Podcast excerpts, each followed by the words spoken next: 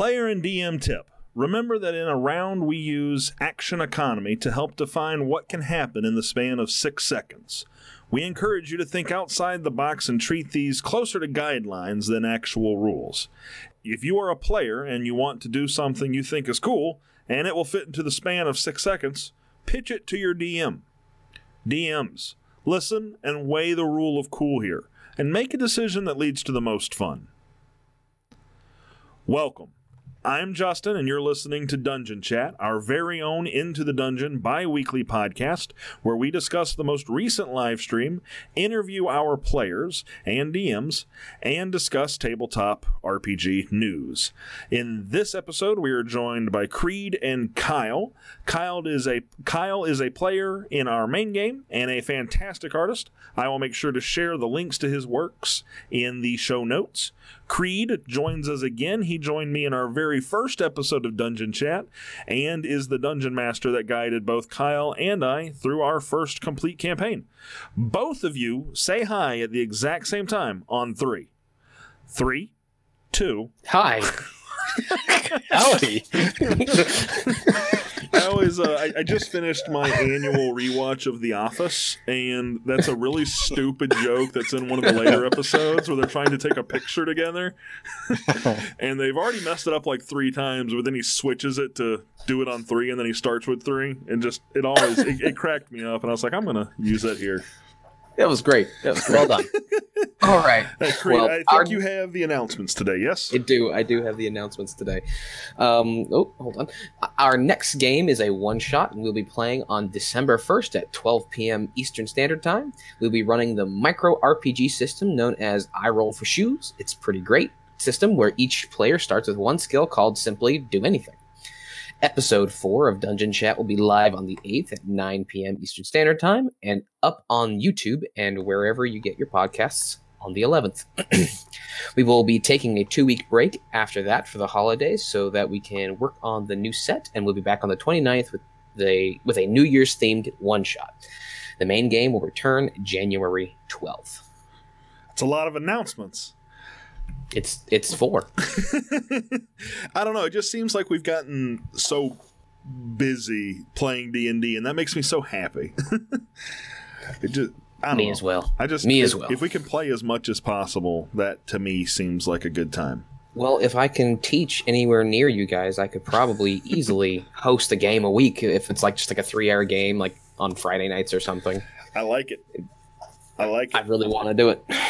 Get back up here. I'm I'm trying to no avail at the moment. Gotcha. So let's dive into talking a little bit about our uh, the last game. So as Kazir, uh, game three was last Sunday. Uh, that stream is up on uh, Twitch TV. It's also up on YouTube as well as wherever you get your podcast. Just search for Into the Dungeon in any of those sources. Uh, and in the last episode, uh, Tack, uh, the character played by Creed, opened our game by shopping for gifts for all the other characters. What motivated Tack to want to do that, and what gifts did you end up getting for everybody? Oh, I have to go get that list of the gifts, but um, I know Ashley kind of hit on it a little bit. Um, she, she kind of got some idea as to why things went as far as like Tack's background. Um, but when it comes to the gifts specifically, um, kobolds they are kind of tribal and they typically work for dragons and they're typically getting trinkets and things for their tribe for their you know their master or whatever and um, well tr- as far as we know tack wasn't with anybody and um, she was now suddenly with this new group and went out and got them little trinkets and things and uh, gave it to them as a way of uh, showing that she's like hey i welcome you to to to me or my group or whatever group i have right now. And um, one person returned a gift immediately and nobody got tack a gift. So that's going to come into play later. So i'm excited to see that Did I miss something? Who returned the gift? Like they wouldn't accept the foreign gift? for, for, Foran Treehorn uh tried to return the gift initially Oh, I do. Oh God, things go by so quickly at the table. I do remember that. And the dm position just misses a lot little inter yeah, but yeah, that that was something that happened. So, um, Well, yeah, I that's even missed part it. part of the reason why Tack wasn't riding around on Foran anymore. Oh, God. Oh, that's right. Because in episode one, you were. I was uh, riding around on Foran. Yeah, you were. You you disguised self to look like a hat, if I remember. Yep. Yep. Correctly. Okay. And he rejected the gift. So was it really? Was it was it an authentic gift or was it like tribute? Uh, both in a way. I mean, Gotcha. Because the gifts were like geared like a matter of towards each- acceptance. yeah, it's a matter of acceptance, and the gifts were kind of geared towards each character in a way. Um, so it, I- it's it is a matter of acceptance. I, I know you said you'd have to probably grab your notes, but do you remember any of the gifts offhand? I know Salvador got some lotion for snakeskin, not snake oil or snake lotion, but lotion designed for his snaky skin. Hmm, Um, okay, we'll get into that a little bit later. Sandro got. I'm trying to remember, pulling up my notes as I'm remembering. Sandro got a beard oil. Hmm, mhm, For his mustache.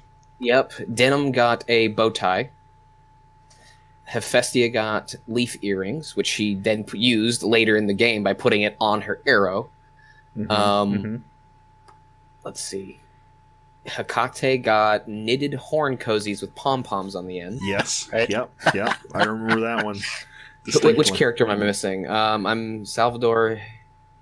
Oh, and um, Foran uh, one got a comb. Yeah, that's right. The comb, and That and, and that one I believe was a scented comb. Uh, I didn't have enough for the magical item.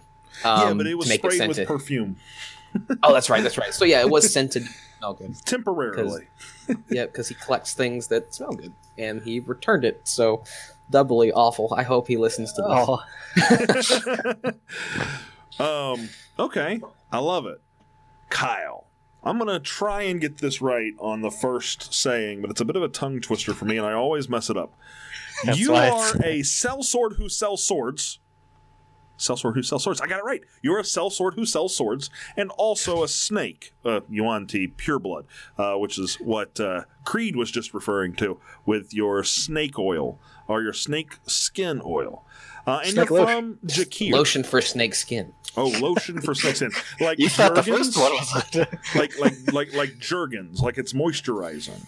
Jergens for your snake. Ah, got it. They should introduce that line. You can have that, Jergens. You can have that one from us For your to snake. you. um, so, oh no! What uh? Kyle, this is your first time on the show. Introduce us to your character. What can you tell us about him? Uh, what are you excited to do with him? What challenges do you expect to encounter as a Yuan Ti outside of the tropical wilds of Jakir, which is, of course, your homeland?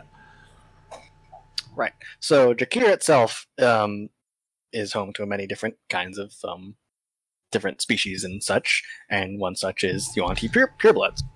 And they really don't substantially go much far out of J- Jakir. Um, so Salvatore Salvador is um, kind of um, a little bit odd in having going out of Jakir and going out to you know cities and towns um, further away from it. Uh, Salvador himself is a part of a guild known as Caveras, which is a um, both a guild that sells um, things like all sorts of weapons and trade and swords, but they also do um, kind of mercantile work.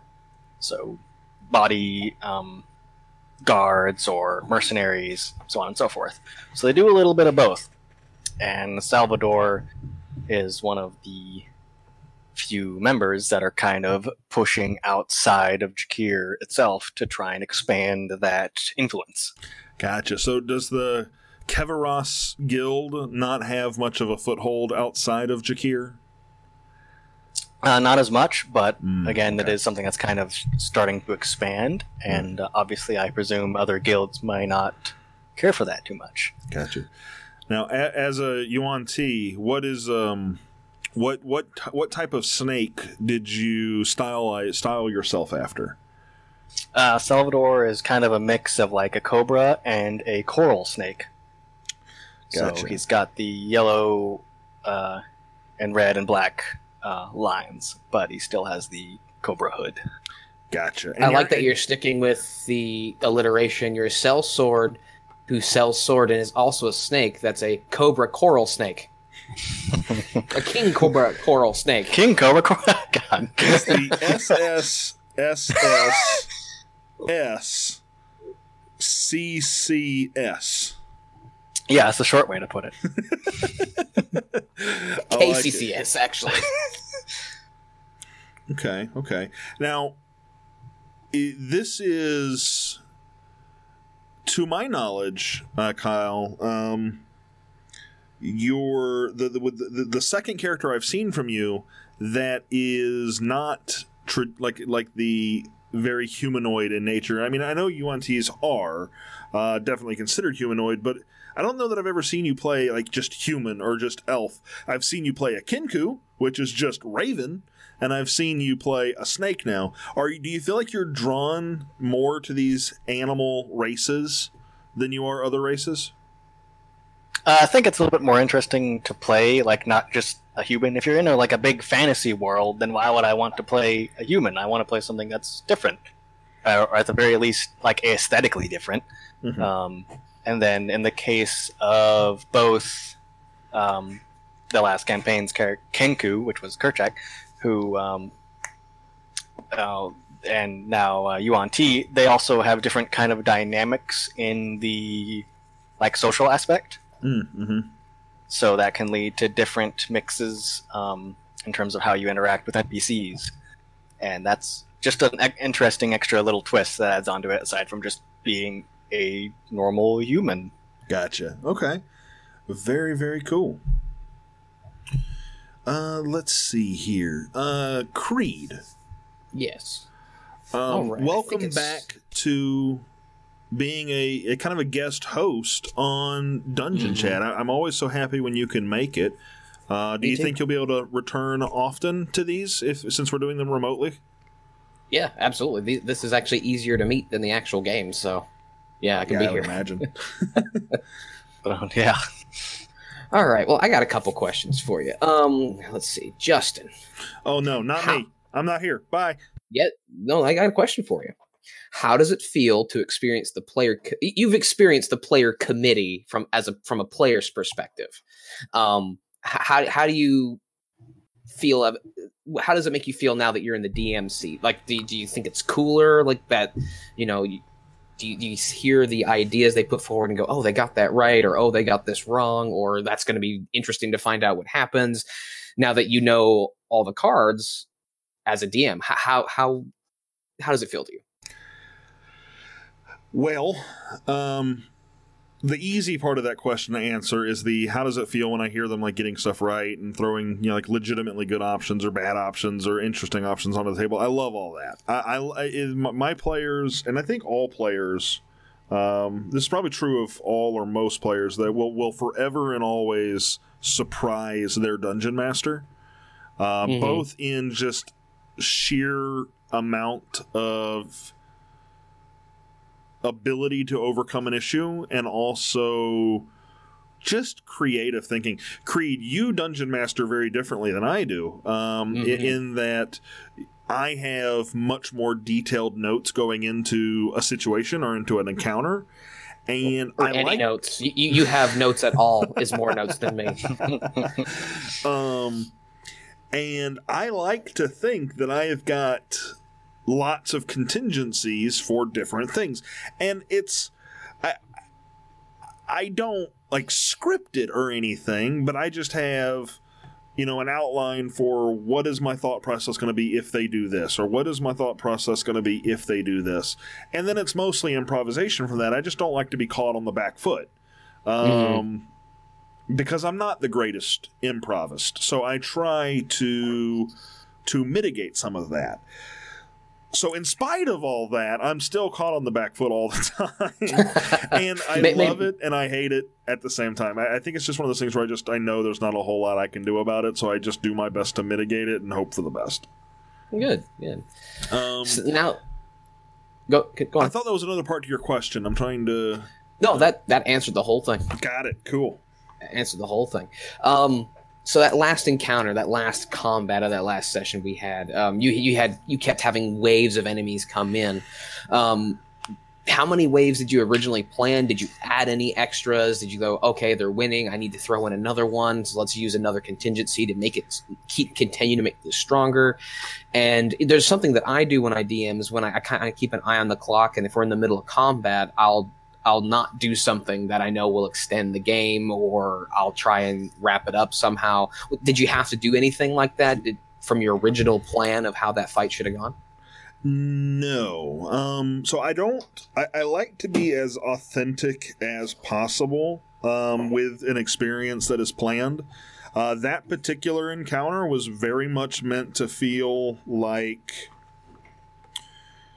Well, there's a whole monologue, a villain monologue. I think you guys are going to completely miss out on, uh, which is fine, totally fine, because that was one of the contingencies I planned for. Was when what if they come out on top of this? But his Retsk, the leader of the Blades, intention with this was to prove a point and to kind of set the tone of what it means to be under the thumb of uh, a, an organization of bandits like this when so much of the military and guard presence has been sent to a war front um, mm-hmm. which is very much the climate of that area.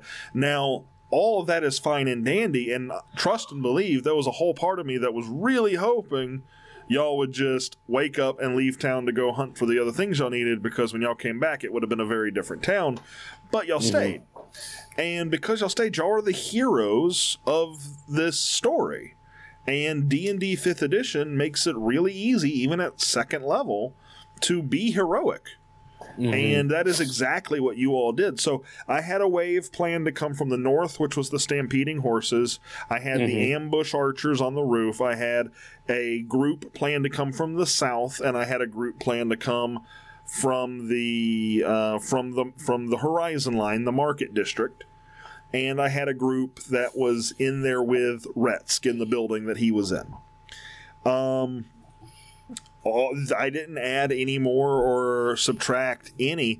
Um, I will say the only thing I did do that was a failure on my part, and it's just it's it's so difficult when you have that that combat had allies with Hilda and Tristan. It had civilians being you know casualties of the situation. Uh, mm-hmm. And of course, it had the enemies, and there were three captains in that fight, plus Retsk, who was not technically a captain, but there were three captains, and y'all have met a captain before. Right, and that actually segues into my next question. Oh, At any point, running all these civilians, allies, enemies, um, the captains, like, did at any point was there like a point where you're like, man, I'm kind of, am I forgetting things? Yes. I'm losing track. Yes, I, I, I forgot. That, like, I forgot the same thing constantly, which was if you remember from the fight with those captain with the captain in the last episode the captain was supposed to have an action was supposed to have villain actions and mm-hmm. there was so much going on that i kept forgetting the villain actions uh, and mm. that would have made that fight far more difficult i feel like i feel like you remembered them though at least from my experience, from from my point of view. I, I, I, used them twice. There was the the one that I blew on trying bear. To, yeah, trying to wrangle up the bear. And there was the one where we took where they took uh, Hecate captive. That's uh, right. Um, but those were the only two I remembered. Otherwise, they should have been doing it like every turn almost. Hmm. I think I also remember one time when one of the captains who had come in on the horse charge uh, got oh, killed yes. like really early on, yep. and then you went, "Wait a second, that character enemy should have had more health than they did," and Oh, that's but, right. DMing yeah, is yeah. hard. Oh, yeah, yeah, yeah. One, hard. One, one of the captains got mistaken for a bandit on my part, and I pulled him off the board. Mm-hmm. Which we could have retconned, but it didn't make sense to, and I'm not going to hey, backtrack to do it. That was a great encounter, and now that we're done making Justin feel awful, Kyle. No, I'm kidding. It was a great encounter. You, are trying to make me feel great. No, I, I, I, don't. I don't feel awful about it. I, there were, you know, in one of the last campaigns I ran, I had a lot of situations where I felt like I genuinely made really bad mistakes. uh, as a DM, and I, I so far haven't felt that way in this one. I, I don't feel bad. I think it was just a really busy encounter. It, really was. There was a, a lot. going on. I think we had like at one point there was two, maybe three separate fights Mm-hmm. in that. in Yeah, that. pretty Like, much. There was there was, there was Hephaestion Foran going after one captain and his uh, retinue Yeah. themselves. There was Salvador and Tack kind of just back to back, you know, fighting in the thick of it with Hecate and I think Denim. And then the third fight, I think, was Salvador by himself, just kind of trying to protect certain people and then chasing another down until finally at the end when Denim went ran down to go help him. So yeah, I think you were you were basically running three separate combat encounters on the same board. It was uh, it was a lot of fun, and I'm really happy. One of the things I did in that fight, and I wasn't really sure how it was going to go over, but I, I had a little bit of foresight and thought it would have been necessary, and I'm glad I did it. Which was very I thought it was ominous, but very ominously in our group chat, I said, "Hey everybody, I need you to roll initiative." and then I got a bunch of initiative rolls early because I was literally building a spreadsheet if that encounter took place. All right, but yes, you, you said you had thoughts for for Kyle. I'll I'll be Ah, yes, Kyle. Where are you, Salvador? Where where are you thinking about taking him in terms of play style? Like, are you trying to keep him like someone who's up front and in the in the thick of it? Or are you kind of trying to make him a bit more of like a nimble sort of fighter? Um, what are your thoughts about how you want to play him in terms of combat or or role play? Like, where do where do you want to take him? Before you dive Uh, into that question, Kyle, I don't think it came up in when you introduced it, but what is uh, what is Oh. Salvador's uh, class? He is a fighter. Ah, he is a uh, who is going to be a uh, a um, dual wielder, dual wielding fighter. Got it. Um, so he's definitely going to be staying kind of on the front lines. The party kind of needs that strong, just constant frontline presence, and that's what I wanted him to be there for. And um, so, uh, my last character that I played was a rogue, and I very much focused on trying to just shoot and scoot, kind of just, and then hide, and then would occasionally just use attack of opportunity, like or not attack of opportunity, but take opportunities to attack and then hide kind of thing. Mm-hmm. And with this one, it's a lot more about like, you know, being a fighter and kind of getting in there and doing what you can to hold down multiple opponents is kind of what I want to be able to, you know, do or restrain or, um, you know, just eliminate enough targets to be in the way so that the other uh, players can do whatever they need to do. And uh, I especially, you know, the in, in that big fight, um, Tack uh, did the best thing ever and enlarged Salvador so I could kaiju. And that was amazing and great and was very entertaining to be able to just like be able to just grab um, uh, enemies and just be like, no, you're you're done. Go take a nap. Squish. Squish. Yeah, Tack Tack wants to teach him how to do magic if uh if that's the way you want to take that character, but I don't think that's a, a conversation for this podcast. Right. Yeah. So that's something I'll definitely. I definitely need to look into like what the different varieties are available for like Oh, what I want to do, like in terms of mechanical combat type stuff. Gotcha. And for um, role play, um, being a sellsword who sells swords, uh, Salvador is obviously going to be continuing, as he has already done, to try and can spread the business of Caveras. And oh, that's um, right. He's part of a guild, isn't he? I forgot Mhm. about that. He's a guild member. He's a guild Okay. member. Yep. Okay. Though, though, uh, kind of funnily enough, the transaction that was done with Tack was done essentially with sold just Tack. It technically wasn't a guild trade. that was just under the table. You told Tack to do it. She was completely fine with it. yeah. Um, so for her to. I, I do. I would like to do more uh, appropriate trades in the future. So that's is something I will have to really do. excited at the notion of you expand as the DM. Watch, knowing that you were leaving Jakir to expand the Keveros trade lines, and then see you get into a major trade town and immediately start trying to defraud people, I was really hoping you'd get caught. right. No, that would have been hilarious. Yeah, that's why I was pretty careful about like not this getting stupid kobold. Yeah, if she gets caught, whatever. Already illegal in this town. It doesn't matter. exactly. Got caught eventually, anyways. I turned her in, actually. Yourself in. she was in my backpack. yeah, exactly. Um, Oh, so uh, yeah, I would like Salvador to do uh, more like actual business. But what's going to be interesting there is that uh, since Salvador is a yuan Ti, he might not be as welcome in other cities and major towns.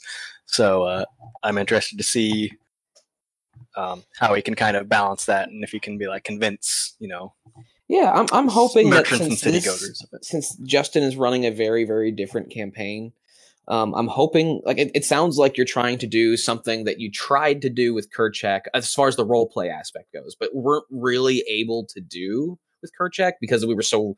Not only I was rushed for time as a DM, but we were rushed for like you know the end of the world in that game. Yeah, exactly. It was like, but since that's not happening you'll be able to actually like run your business and do things I- i'm excited to see how you take that when you know in a way that you weren't really able to in the last game last yeah, campaign. that was definitely something I, I wish I would have been able to do, but it just it just it just couldn't happen just with Yeah. the way things were going. You know, when you have the big bad and you know time is time is press as Precious.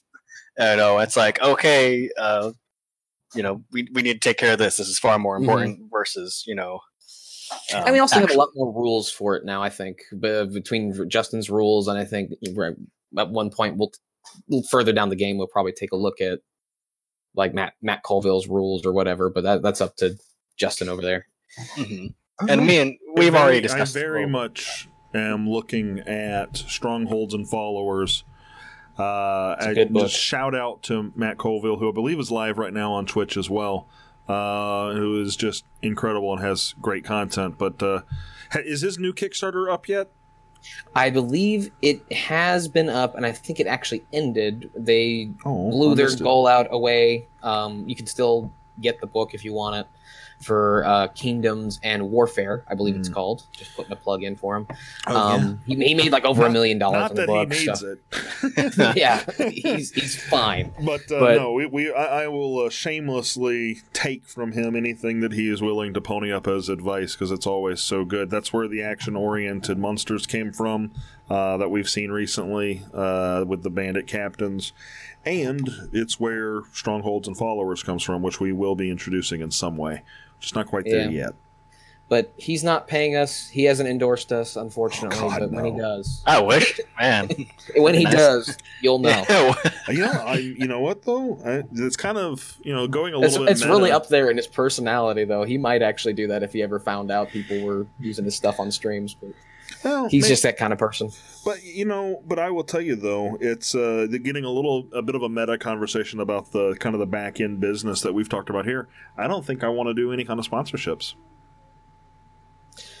You know, It's I, fine by me. I, I think I just want to. Uh, uh, you know, we've talked a little bit about you know disabling ads on any platform that'll let us disable them, and I, I'm kind of lumping sponsorship into that. I, I kind of want to do it the PBS route if we monetize ever at all, and I'm not so sure. Donations, Justin, man. All that, all that Monster Energy drink money you could be making. Monster Energy energy drink. All right, all right. I have another question for Kyle. No, Um, okay, yeah, go ahead. This kind of has to do with uh, a one shot I had pitched to Justin. Um, without giving too many details, um, Kyle, of these names, which character are you more most likely to play? Is it Blast Gunbomb, Bolt Vanderhuge, Butch Deadlift, Dirk Hardpeck, Punch Speed Chunk, Stump Hunkman, Thick McBighead, Slap Hardbody, Thunk Meat Boot, or Jamathan Smithbond? They're all so good. Well, those are the names of the characters that for the one I shot. think Thick McBighead. All right, that's gonna be a fun one. you know, when, you know when, when, when that when that one shot happens, we have to get Daniel up here. Oh man, I hope he is Oh here. lordy. I mean, those are Daniel names. Oh man, I hope he's there. I, I hope he plays Bolt Vanderhuge. because that character I just when I ba- made that character I was thinking Zap Brannigan Hmm. from from Futurama. Oh, that's- that's right. so so that's that's my idea of that character. So anyways, um that's all the questions I had.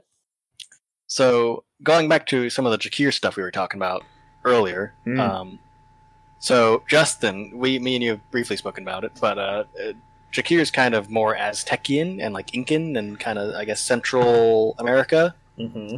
in terms of style. Like, how has it been kind of like creating that like the culture or like the the, a, the like the style around that or the the people that live in it and fleshing that out.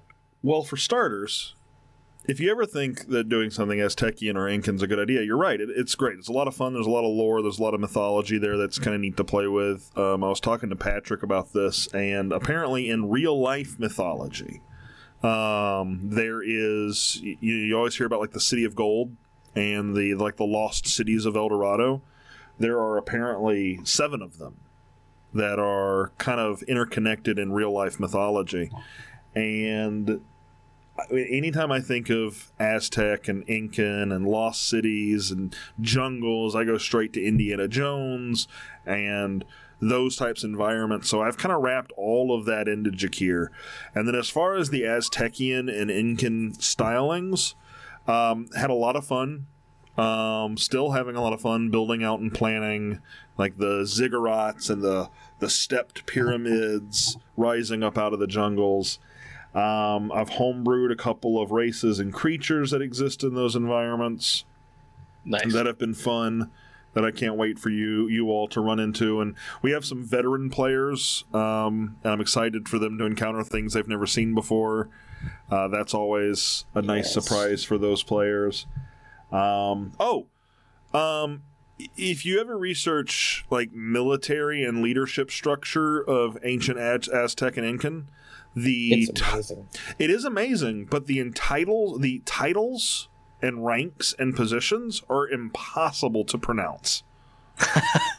so I've I, I don't I don't like to the degree of like Patrick, who is very historically historically savvy and tends to be kind of my go to for just knowing random things.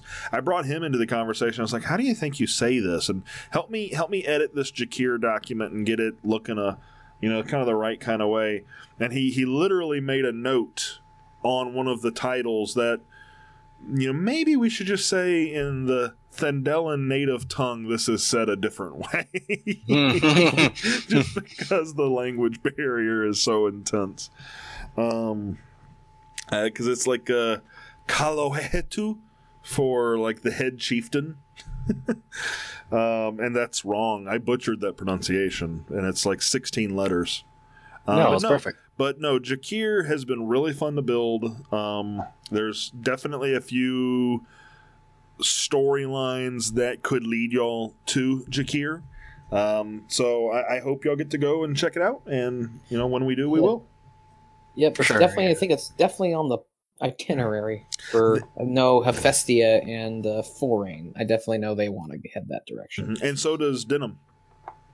Denim does too. That's Yep, right. because the volcano Our, is our, there. our our tourist wants to go. hmm Yeah, she wants to see the volcano. Take a moment to Our axe wielding. Go back home. Yeah, no, absolutely. But no, Jakir's been fun. But Jakir's not the only place I'm excited about. Just to throw that out there, I, I, I there are a few places, so don't feel like you've got pressure from the DM to go a specific area. There, are, there are lots of fun things I've I'm pretty stoked about. I'm stoked about Belgard. I'm gonna get arrested again. You are going to get arrested again. Get I am so getting arrested. I'm gonna get arrested in every single city, and I think the one in Belgard is gonna be the one I can't escape from. That's it's gonna be a challenge. Anyways, Uh, Yeah. I had actually done, in um, kind of regards to like Jakir a little bit. I had done like a little s- sketch of like a abomination of a of a Yuan-Ti abomination as like a guard. So I just want like the guards in Jakir to be just like awful. You- like Is that posted somewhere? Because I've never seen it. uh, did I not? I, I I'll make sure it's posted. Yes, Um, please, and we'll by the end attach of it to the show notes as well. uh, because I, I just want it to be like where it's just really unwelcome to like outsiders, or where you really got to kind of have um, some some gusto to go into Jakir. Um, Well, that that that is definitely a concern. Um, so what was it? Um, Creed, Yes, you. me. Uh, so originally you were going to play Korhor, Yes. and uh, then you know switch characters to Tack, and Tack has been getting along swimmingly with Mhm. uh, the other party members.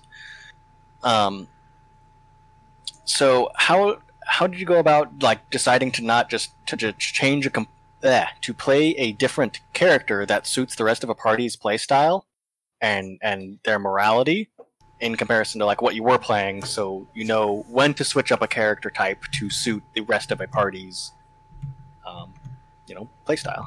Well, it's kind of a muscle you learn after playing a, several years of D and D and having multiple parties of completely different people. Um, it's just uh, you you make a character, you get you have a plan for him. You're like, this is what I want to do. This is what I'm interested when it comes to this character. And then when it meets the party, sometimes you're going. Sometimes you know there's going to be some sort of uh, altercation. There's going to be some butting heads of you know what what to do next.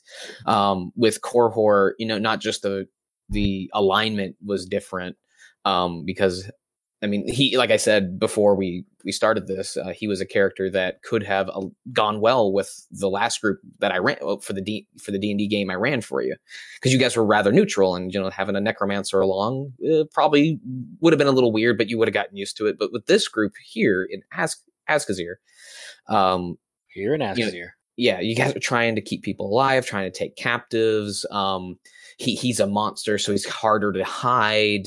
Uh, he he he's uh, lawful evil uh, essentially, and you know, and one thing I didn't. It's just something you realize. Like, look, I'm not interested in doing something radically different with this character that would go against, say, its race, because gnolls are supposed to be very evil according to D and D lore and you eventually just say, oh, "Look, this is not going to work." Um, because I'd rather have you know have a good time and you know be friendly on friendly terms with most everybody, as opposed to always butting heads over the same things uh, in Right. every every town, every city, every every every time we run into something. Like I, I can tell you right now, Korhor and Sandra, uh, no, yeah, Sandra Durand would not have gotten along. Sandra's trying to keep everyone alive. S- Korhor would be like, Let, "Let's eat them."